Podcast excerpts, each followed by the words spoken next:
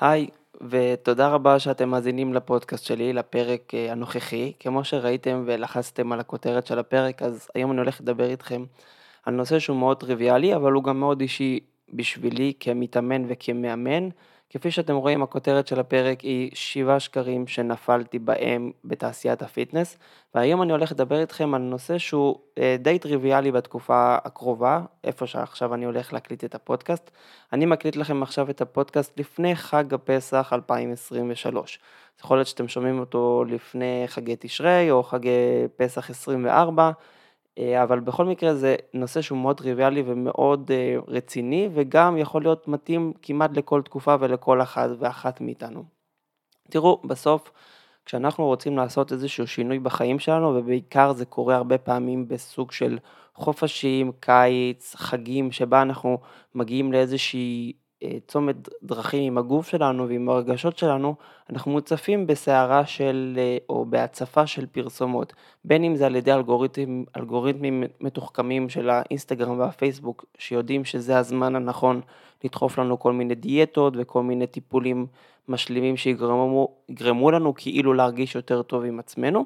ובין אם זה חיפוש ספציפי שאנחנו מחפשים, כמו לרדת במשקל, לראות יותר טוב, להרגיש פחות עייפים, ואז גוגל פשוט מציעה לנו את הדברים הכי פופולריים. והיום אני רוצה לתת לכם קצת ממה שאני עברתי כמתאמן וגם כמאמן שמלווה מתאמנים ומדבר איתם ומשוחח איתם ביום יום על, על הנושאים האלו, אני רוצה לתת לכם שבעה שקרים שאני חושב שעושים רע מאוד לתעשיית הפיטנס, איך אני התמודדתי איתם, איך אני עברתי אותם, ואיך אתם תוכלו לזהות אותם כשקרים ולהימנע מהם במקרה הצורך. עכשיו, כבר מראש אני אומר, אני לא רוצה לצייר את תעשיית הפיטנס כאילו כולה דמונית ושקרנית וגנבת והמאמני כושר וכל מיני דיאטניות או דיאטנים רוצים לקחת לנו את הכסף ולגרום לנו הפרעות אכילה ולדימוי גוף נמוך. ממש ממש לא. זה לא עובד ככה, יש הרבה אנשים טובים וראויים בתוך התעשייה הזאת, גם אנשים שמחוץ מבחוץ נראה כאילו הם אה, מעודדים כל מיני הפרעות כאלו ואחרות, הרבה פעמים צריך להיכנס לתוך התמונה ולתוך המצב ולבדוק ספציפית נקודה נקודה. אבל היום אני רוצה לדבר איתכם על נושאים שהם די מרכזיים של שקרים רציניים שאני חושב שהרבה אנשים נופלים בהם וזה גורם להרבה אנשים לנטוש את עולם הכושר, לנטוש את האימונים, לנטוש את האמונה בעצמם שהם יכולים לשנות משהו וזה גורם להם להרבה תסכול, ואני רוצה שאתם לא תחוו כמוני את העולם הזה כמו שאני חוויתי, אלא בצורה הרבה יותר טובה ונעימה. אז לפני שנתחיל את הפרק, פתיח קצר, ואנחנו כבר מתחילים.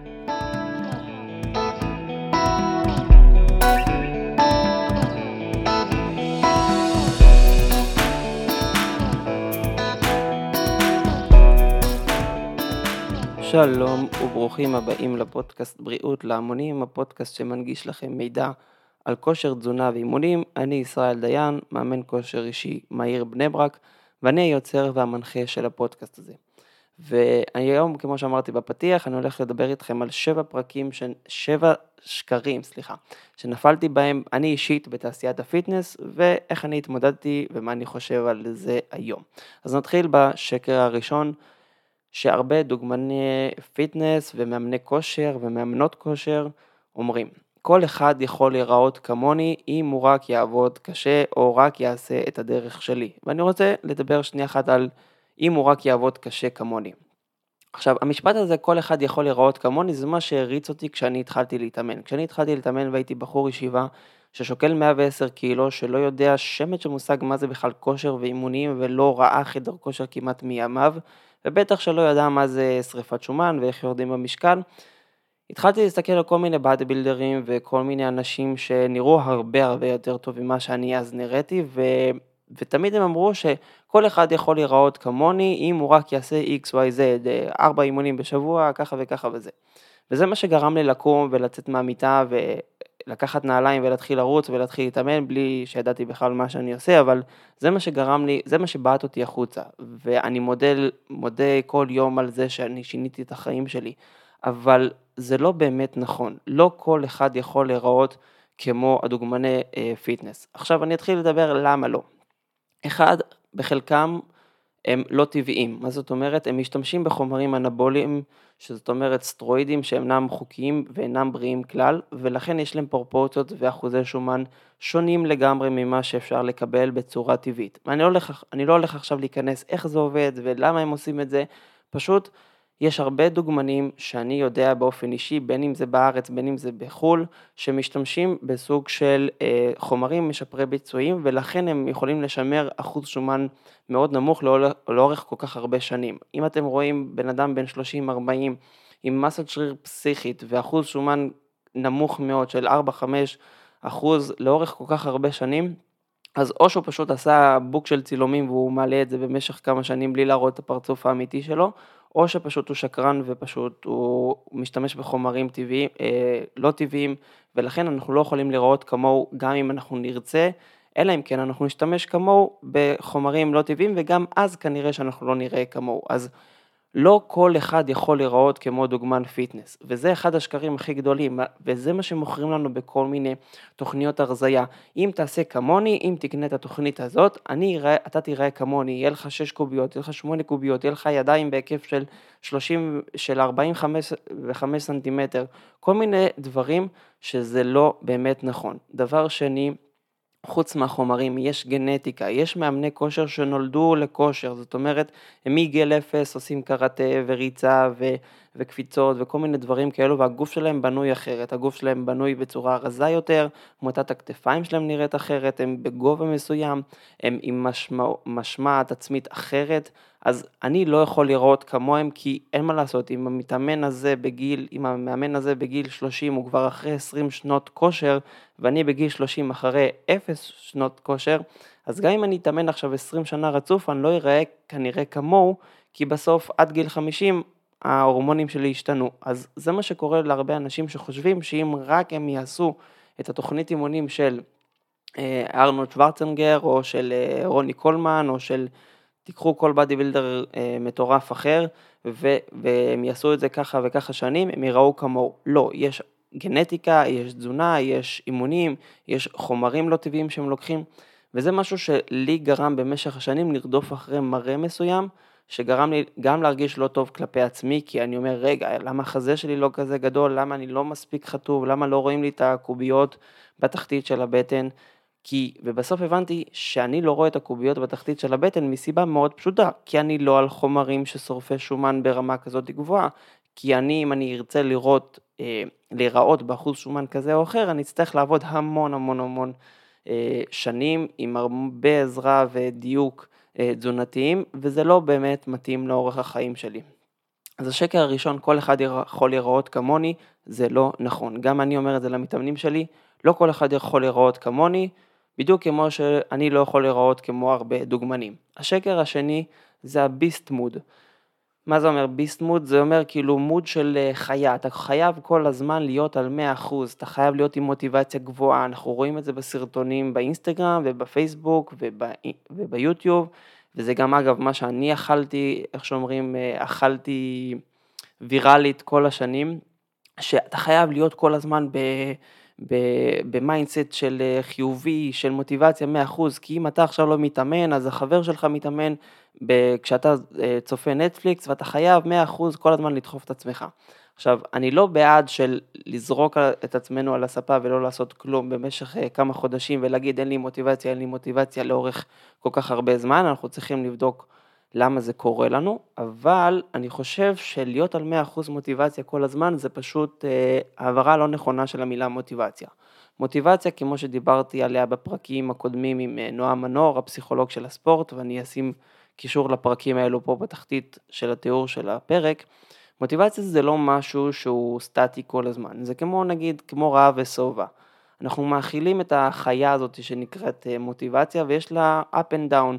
וזה עצם טבעי של הגלים האלו שנקראים מוטיבציה. יש לנו כמה סוגי מוטיבציה ועוד מעט אני אדבר על זה, אבל מוטיבציה היא לא יכולה להיות כל הזמן גבוהה, ואם מה שאתם כל הזמן מצפים מעצמכם זה כל היום לקום עם סכין בין השיניים ולעשות אימונים מטורפים, כנראה שיום אחד אתם תשכחו, אה, תישחקו, וזה מה שקרה לי, אני הגעתי ל over training כמה פעמים, כשאני מדבר over training זה לא במונח המדעי, אלא במונח גם המנטלי, שפשוט שחיקה מנטלית מטורפת, שפשוט לא בא לי להיכנס לחדר כושר, לא בא לי לרוץ, לא בא לי לאכול אה, מה שאני אוכל ביום יום, וזה משהו שאני הצלחתי לצאת ממנו בגלל שהיה לי צוות של מאמנים וגם פסיכולוגים שהייתי איתם, שעזרו לי לצאת מתוך הנקודה הזאת של הנפילות, אבל מי שאין לו את המעטפת הזאת של מאמני כושר שיודעים לזהות את זה בצורה נכונה, או חס ושלום מאמן כושר שמעודד אותו למרות המצב הבעייתי שהוא נמצא בו, לתת עוד 100% מעצמו,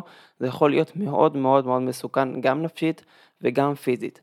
אז השקר הזה שאתם כל הזמן צריכים להיות בביסט מוד, זה פשוט שקר אה, מסריח לדעתי, שהרבה מאמנים דוחפים מתאמנים שלהם. אז אם אתם מזהים שהמאמן שלכם כל הזמן אומר לכם, יאללה, אה, תנו בראש, אין כזה דבר חוסר מוטיבציה, זה תירוצים, ת, אה, תבחר את הקשה שלך, כל מיני משפטים כאילו של יותר קשה להיות שמן מאשר להיות, מלעשות שכיבות צמיחה, יותר קשה, לא יודע מה, כל מיני, לחיות עם צמיגים בבטן מאשר לעבוד על קוביות, כל מיני משפטים כאלו, שאתם כל הזמן מדברים עליכם בצורה שאתם חייבים כל הזמן לתת 100% מהתוצאות, אז אה, אני, אני חושב שכדאי לשקול ולבדוק אה, קצת מעבר מה אפשר לעשות עם זה, כי זה לא בריא, וזה מה שמשודר לנו במדיה באופן מאוד מאוד מעוות.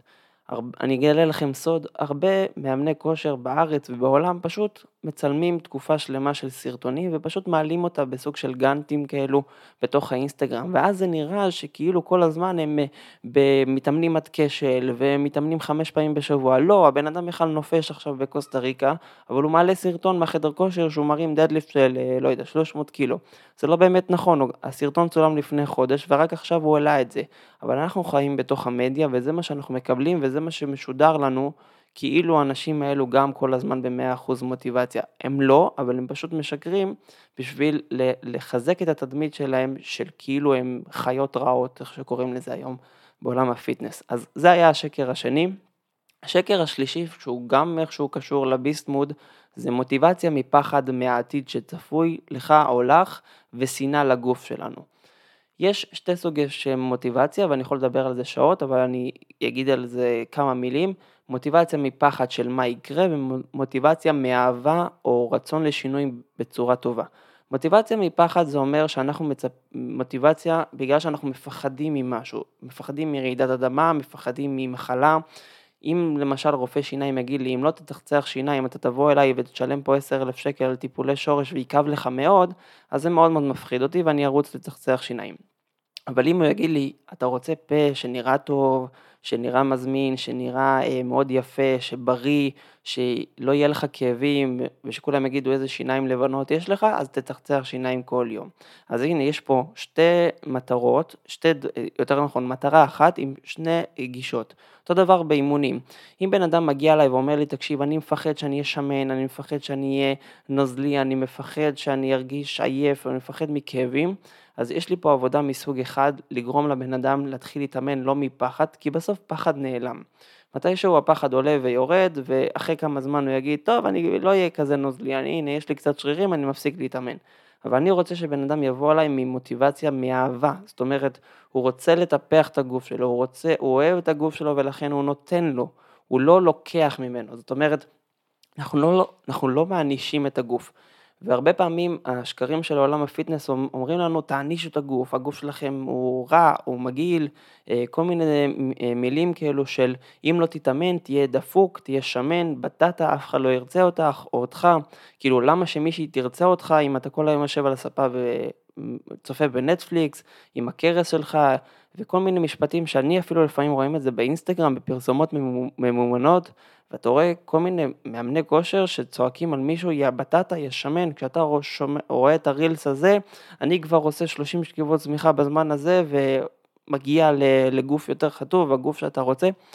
כל המוטיבציה הזאת, לדעתי, זה פשוט זוועת עולם. זאת אומרת, זה יגרום להרבה אנשים סוג של הפרעות אכילה, הפרעות נפשיות, אה, דימוי גוף שלילי, ואני יכול לדבר על זה שעות, ואני אדבר על זה בפרקים הבאים עם אנשי מקצוע שאני אביא. אבל עכשיו אני רוצה להגיד לכם את זה רק בסינק אחד. מוטיבציה מפחד מהעתיד שצפוי לנו ושנאה לגוף שלנו לא יביאו אותנו כל כך רחוק. מתישהו זה ייגמר.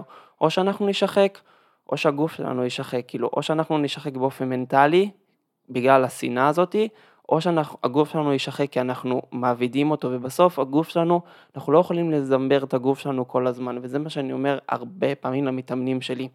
אתם לא יכולים לקחת את הגוף שלכם, לבקש ממנו להיות יותר בריא, להיות יותר רגוע, להיראות יותר טוב עם קוביות ולהיראות שרירי, אבל כל הזמן להציף אותו במידע שלילי ובתובנות שליליות. בסוף הוא מחזיר לנו בדיוק את מה שאנחנו מביאים לו, אני לא מדבר עכשיו בקטע הרוחניקי והקרמה ומה שאנחנו מזמנים וכל השיט הזה, אלא ממש כאילו בסוף איך אנחנו מדברים לגוף שלנו ואיך אנחנו רוצים שידברו אלינו. האם אתם הייתם אומרים לילד שלכם או לחבר שלכם מהעבודה, יא שמן, יא דביל, יא בטטה, תעשה משהו עם עצמך? כנראה שלא. אז למה לעשות את זה לגוף שלנו? וזה השקר מספר 3. שקר מספר 4, שגם הוא מתקשר למוטיבציה מפחד, אתה שמן, שמנה וחלש או חלשה כי אתם עצלנים. תראו, אה, המיתוס הזה שאנשים שמנים הם עצלנים זה מיתוס שצריך להיכחד מהעולם. אני חושב שזה אחד מהדברים שאני שיניתי בעצמי בתפיסה שלי, ב mindset שלי, כמאמן וכמתאמן. אני אתחיל עם זה כמתאמן. כשאני התחלתי להתאמן חשבתי שבאמת אני חתיכת דפוק ועצלן שפשוט... אה, פשוט סתם טמבל שלא עושה עם עצמו משהו ואיך כולם רזים ואני שמן. ואני חושב שעברתי הרבה בזמן האחרון, וגם עברתי עם מתאמנים שלי תהליכים כאלו ואחרים, שהיום אני מסתכל על זה קצת בצורה אחרת. אני לא אגיד שאנשים ששמנים זה לא, לא קשור להרבה פעמים שהם סדרי עדיפויות כאלו ואחרים, אבל אני אהיה מאוד זהיר במשפט שאני אומר, לא כל בן אדם שמן הוא עצלן. אנחנו רואים מנכ"לים, אנחנו רואים רופאים, אנחנו רואים אנשים מאוד... שלפי המדיה ולפי מה שחינכו אותנו הם מאוד מצליחנים, אנשים שנוסעים ברכבי יוקרה, שמנהלים חברות ענק, והם לא נראים רזים, הם לא עומדים בפיתוי של הקורסון, ועכשיו אחד יגיד, הנה מה, איך יכול להיות, אתה קם בחמש בבוקר, יש לך חברה של 300 עובדים, אתה מנהל אותה בצורה כל כך טובה, אבל על המשקל, של, על המשקל שלך אתה לא יכול לשלוט, יא חתיכת עצלן. זה לא באמת נכון, זה, זה פשוט תובנה שהיא איכשהו מנסה, כמו שאמרתי, לעשות לנו מוטיבציה מפחד, להגיד לנו שאנחנו עצלנים ודפוקים, ואז ככה על ידי זה לגרום לנו לקנות או להתחייב לאיזה תהליך אצל מאמן כושר או אצל דיאטנית, אבל זה לא באמת נכון.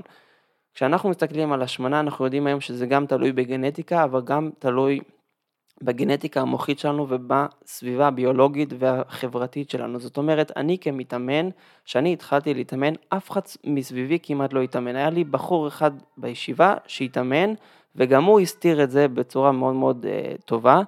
היה לובש חולצות גדולות, העיקר שלא יראו שהוא כאילו מתאמן ואולי היה מדבר על זה. אז אחד מה, מהחברים שלי, מתוך 50-60 בחורים, רק אחד התאמן.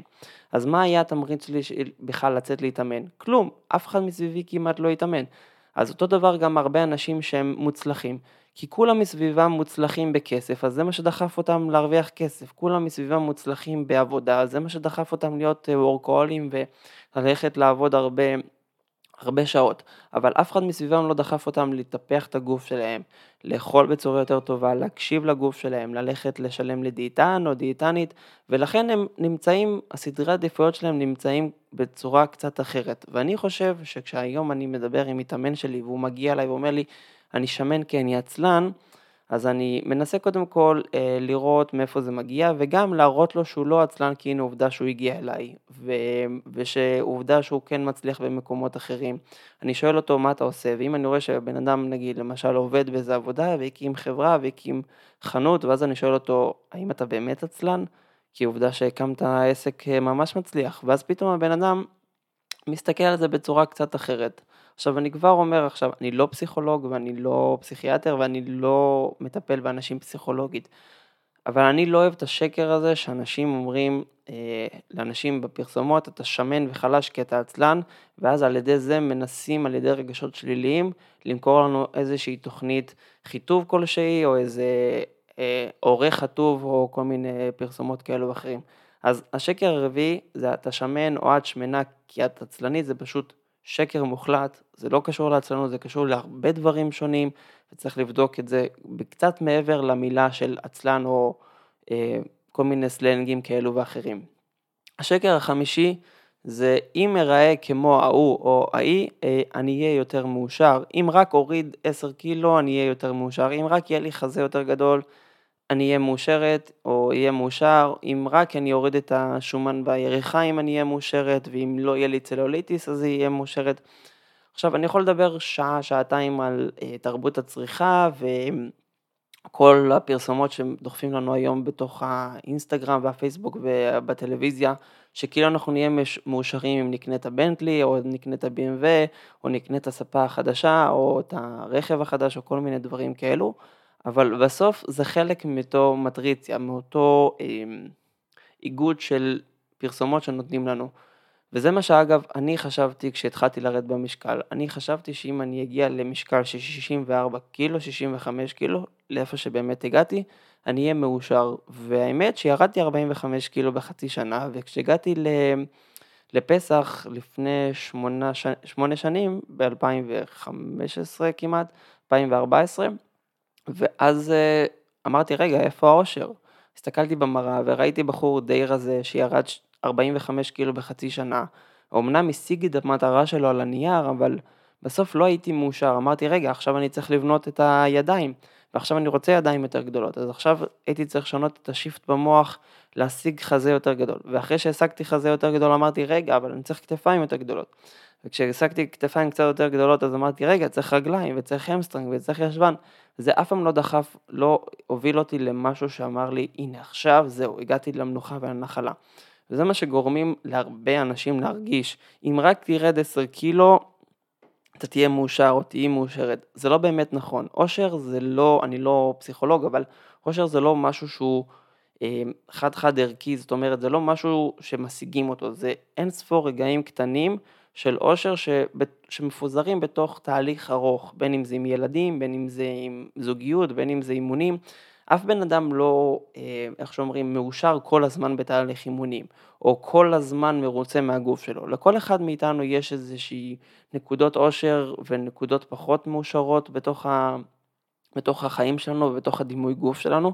המטרה שלי זה שאנשים יהיו יותר מאושרים באופן כללי, ועל ידי שאנחנו נעשה הצלחות קטנות, מטרות קטנות, ואנחנו נעבוד על זה גם מבחינה פסיכולוגית וגם מבחינה פיזיולוגית, אנחנו נצליח להגיע לאיזושהי נוסחה אושר שמתאימה לבחור או בחורה שמגיעים להתאמן אצלי או אצל מאמנים אחרים, אבל השקר הזה שהם כל הזמן אומרים לנו שאם תזמין את הארוחות האלו, אם תקנה את התוכנית חיטוב הזה, אתם תהיו מאושרים ותהיו כמוני ולאבי דבי ותהנו מהגוף החדש שלכם בקוסטה ריקה, בחופשה הבאה שלכם בקוסטה ריקה, אני, כאילו, זה באמת שקר שהוא לא נכון, אני לא אגיד שהוא לא עוזר להרבה פעמים לאנשים בחלק מהתהליך להרגיש יותר מאושרים, אבל זה חלק מאוד קטן מתוך התמונה, בלי להגיד שיש פה עוד הרבה עבודה מנטלית ופסיכולוגית מאחורי הקלעים. זה פשוט למכור איזושהי, איזושהי, איזשהו פתרון, מבלי להגיד שזה לא באמת כל הפתרון.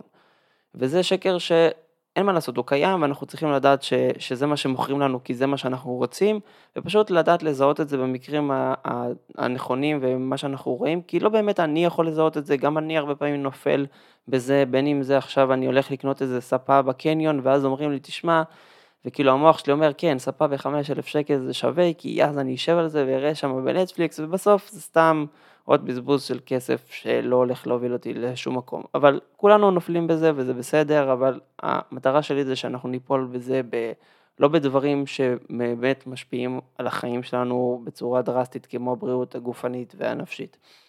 ועכשיו אני עובר לשקר מספר 6, אירובי יוריד אותך במשקל וישרוף לך את השומן. אה, עכשיו, עד עכשיו דיברתי על סוג, מהסוג המנטלי פיזי, ועכשיו אני הולך לדבר על הקטע של, בעיקר הקטע הפיזי. אז כבר דיברתי על כל הנושא הזה של אירובי בפינה של מה, למה ואיך, מה זה אירובי ולמה עושים את זה ואיך עושים את זה ומה זה באמת עושה, אבל אירובי לא יוריד אנשים במשקל, אנחנו רואים את זה במחקרים שללא תזונה אירובי לא מוריד אנשים במשקל, נקודה, סוף. זאת אומרת, גם אם עכשיו תרוצו 5-6 פעמים בשבוע בלי שינוי תזונתי דרמטי, אתם לא תראו תוצאות, אתם כן תשפרו את הבריאות שלכם, אתם כן תשיגו מטרות, אתם כן אה, תוכלו לרוץ מרתון, אתם כן תשפרו את הסיבות לב ריאה ואת המדדי לחץ דם שלכם ואת הבריאות של הכבד ואת הבריאות של המוח ואת הבריאות של הברכיים ושל, ה, ושל האגן שלכם ושל הגב התחתון וכל זה טוב ויפה,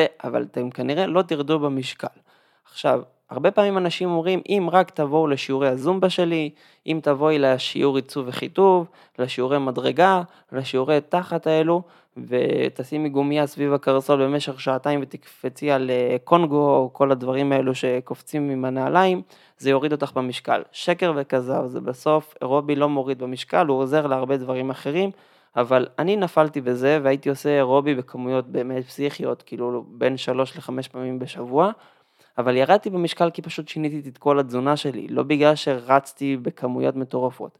אני כן יכול להגיד ששילוב של תזונה ואירובי יכול ליצור גירעון קלורי גדול יותר, ואצל אנשים בהשמנה מאוד אה, חמורה זה יכול לעשות אה, תהליך הרבה יותר מהיר ובריא, אבל שוב, בהתייעצות עם מאמן כושר שנותן את התמונה המלאה.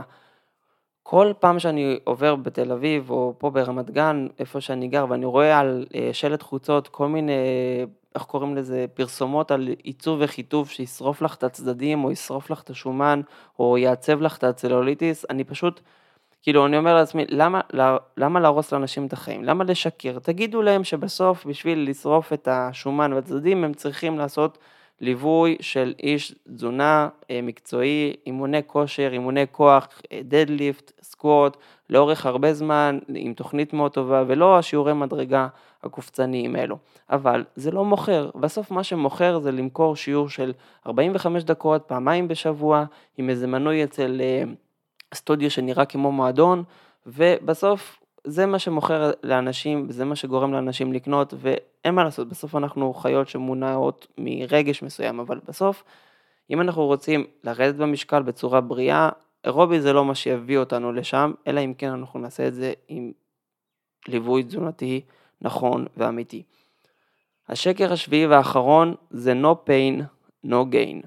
הסיסמה הכי מטומטמת שנמצאת בחדר כושר, ועל זה אני אומר no pain, no orthoped.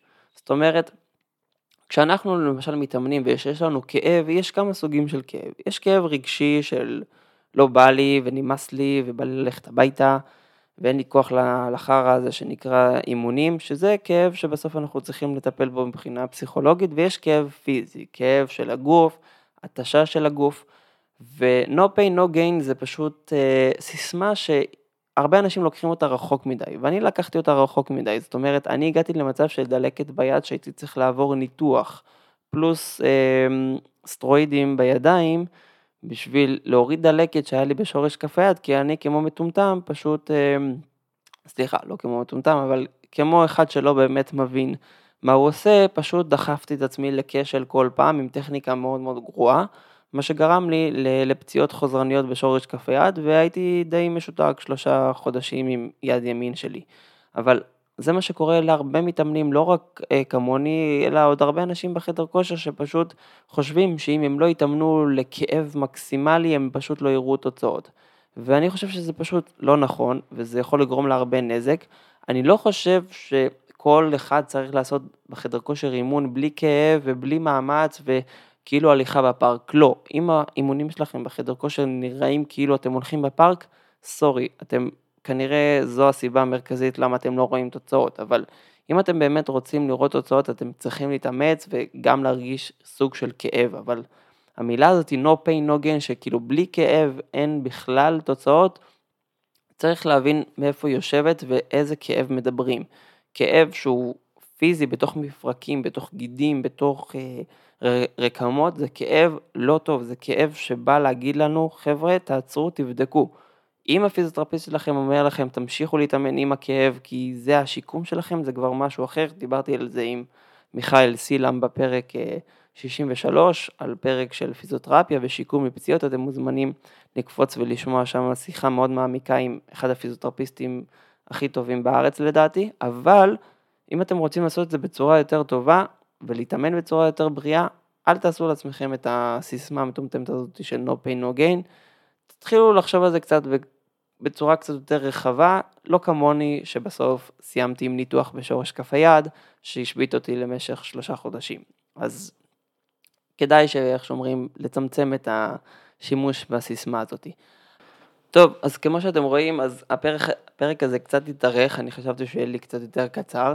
אז זה שבע, שבע השקרים שאני נפלתי בהם בצורה די אישית ופרסונלית, איך שאומרים, בתעשיית ה fitness, ועברתי את זה, ואיך שאומרים, אה, פילסתי את עצמי מתוך השקרים האלו, והיום אני עוזר לאנשים לחשוב קצת אחרת, כי הרבה פעמים אני נתקל בשקרים האלו, אני יכול להגיד כמעט כל שבוע אני נתקל בשקרים האלו בסטודיו, בין אם זה מתאמנים חדשים שמצטרפים לסטודיו, ומגיעים ומאמינים בי ורוצים שאני אגרום להם לראות יותר תוצאות, ובין אם זה כבר מתאמנים שנמצאים אצלי פה גם לפעמים שנים, שפתאום שולפים כל מיני משפטים, האם אני יכול לראות כמוך, האם אני צריך להיות כל הזמן בביסט מוד, או אה, כל מיני פחדים ומוטיבציות שמעלים אצלי פה בסטודיו, ואני מדבר איתם על זה, כי בסוף אני, מאוד, מאוד חשוב לי להיות פתוח עם המתאמנים שלי, או עם אלו שמגיעים אליי למתאמ, לאימונים, או לשיחת היכרות, או אימון היכרות, אז אני אעשה סיכום קצר של שבעת השקרים שאני נפלתי בהם באופן אישי, ושכדאי לכם להימנע מהם. אחד, כל אחד יכול להיראות כמוני, שקר שהרבה דוגמנים שלא באמת נראים ככה, מצורה טבעית אה, וגנטיקה אה, רגילה, אז הם מחרטטים אתכם. שתיים, ביסט מוד, כאילו מצב של חיה, שכל הזמן אתם צריכים להיות חיות רעות ו-100% מוטיבציה וכל הדברים האלו. שקר מספר שלוש, מוטיבציה מפחד, שאם לא תתאמן תהיה שמן, דפוק בטטה ואף אחד לא ירצה אותך או אותך, כל מיני משפטים ושנאה לגוף שלנו. שקר מספר 4, אתה שמן וחלש או את שמנה וחלשה כי את או אתה עצלנים. זה שקר שגם נועד למכור לנו כל מיני תוכניות כאלו ואחרות. שקר מספר 5, אם מראה כמו ההוא או ההיא, או ארד איזה 10-20 קילו, אני אהיה יותר מאושר. זה לא בהכרח נכון, אושר זה לא בהכרח תלוי רק אם תורידו 10 קילו, אלא הרבה יותר עבודה עצמית, הן פסיכולוגית והן פיזית. השקר השישי זה רובי יוריד אותך במשקל וישרוף לך את השומן, או לך את השומן. לא נכון, אירובי לא מוריד במשקל והוא לא שורף את השומנים, אלא אם כן יש ליווי תזונתי ועבודה על מודעות תזונתית נכונה. והשקר האחרון, no pain no gain, כמו שאמרתי, סיסמה שהיא די מחורטטת וכדאי לדעת איך לאזן אותה בצורה נכונה בתוך האימונים שלנו בחדר כושר. אז אני מקווה מאוד מאוד שנהנתם. אם אתם רוצים להעיר או להעיר באלף או בעין, אתם מוזמנים לכתוב לי כמו שאתם רואים יש פה את הכישורים למטה באינסטגרם, בפייסבוק, ביוטיוב, בכל המקומות שאתם יכולים אה, למצוא את הטלפון שלי או את האתרים שלי. אתם יכולים לשאול אותי שאלות, להעיר ולהגיד שאולי חרטטתי משהו, זה גם בסדר. ואם אתם רוצים להצטרף אליי בסטודיו או באימוני אונליין שאני מעביר כמאמן, אז הסטודיו שלי, כמו ששמעתם, נמצא בעיר בני ברק, ממש צמוד לקניון איילון, ליד רמת החייל, גבעתיים, רמת גן על הצומת הזאת. או גם קרוב לפתח תקווה למי שרוצה, ואם אתם רוצים אה, לדבר איתי על אה, תוכניות אונליין שאני מעביר לחלק מהמתאמנים שנמצאים בכל, בכל רחבי הארץ, אז אתם יכולים לפנות אליי כמו, ש, כמו שאמרתי, בכישורים שכבר מצורפים פה לפרק. אם בא לכם סתם לשאול שאלות, לבדוק טכניקה, בא לכם לא יודע מה, למצוא איזה איש מקצוע באזור שלכם ואתם לא יודעים עם מי להחליט ואתם לא מכירים שם תזונאי או מאמן כושר שייקח אתכם לתוצאות, אתם יכולים גם להתייעץ איתי, אני מכיר הרבה מאמני כושר בכל מיני אזורים, ירושלים, בני ברק, אה, לא יודע, באר יעקב, באר שבע, אז תכתבו לי ואני יכול לעזור לכם למצוא גם את האיש מקצוע שיעזור לכם, לקדם אתכם לתוצאות הרבה יותר טובות. אז תודה רבה לכם, מקווה מאוד שנהניתם. אם נהניתם, אתם יכולים לשתף ברשתות החברתיות אם בא לכם, אם לא, זה גם טוב. אז יאללה, נדבר ונשתמע בפרק הבא, בשבת הבאה.